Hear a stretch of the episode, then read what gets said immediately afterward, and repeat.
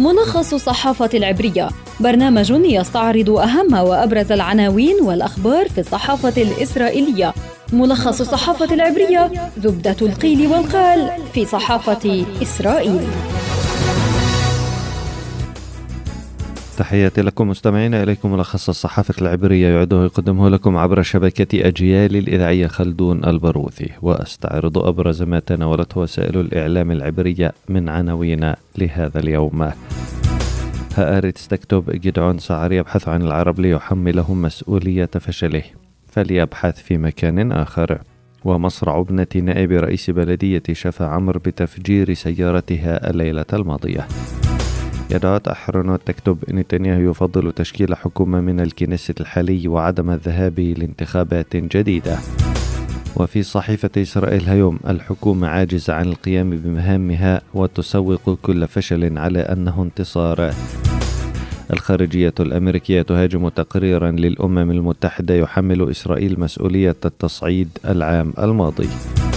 في صحيفة معاريف حكومة نفتلي بنت تواجه تحديا حقيقيا لضمان بقائها واستطلاع لهيئة البث الإسرائيلية. معسكر المعارضة بزعامة بنيامين نتنياهو ستون مقعدا والائتلاف الحكومي بأربعة وخمسين مقعدا وجدعون ساعر دون نسبة الحسم سعر يقول إن القائمة العربية الموحدة وميريتس بالنسبة له ليستا جزءا من الائتلاف الحكومي حتى ترتبا أمورهما في الكنيسة وفي القناة الثانية عشرة خيارات الائتلاف لضمان عدم انهياره. التخلص من غيداء رناوي زعبي ومازن غنايم وعديد سلمان إما بإعلانهم منسحبين أو بالاستقالة. في القناة الثالثة عشرة الائتلاف الحكومي يكافح لمنع انهياره. أظهر استطلاع لهيئة البث الإسرائيلية نشرت القناة الحادي عشر نتائجه الليلة الماضية إمكانية حصول معسكر المعارضة اليمينية بزعامة بنيامين نتنياهو على 60 مقعدانا ويلاحظ أن حزب الصهيونية الدينية الذي يقوده بتسليل سموتريتش وإتمار بن جفير قفز من المكان التاسع في ترتيب عدد المقاعد في الكنيست في الانتخابات الأخيرة إلى المكان الثالث بعشرة مقاعد علما أن له ستة مقاعد حاليا. كذلك يظهر الاستطلاع أن حزب أمل جديد بزعامة جدعون ساعر لن يتجاوز نسبة الحسم ليبقى الائتلاف الحكومي بأربعة وخمسين مقعدا فقط فيما تحتفظ القائمة المشتركة بمقاعدها الستة.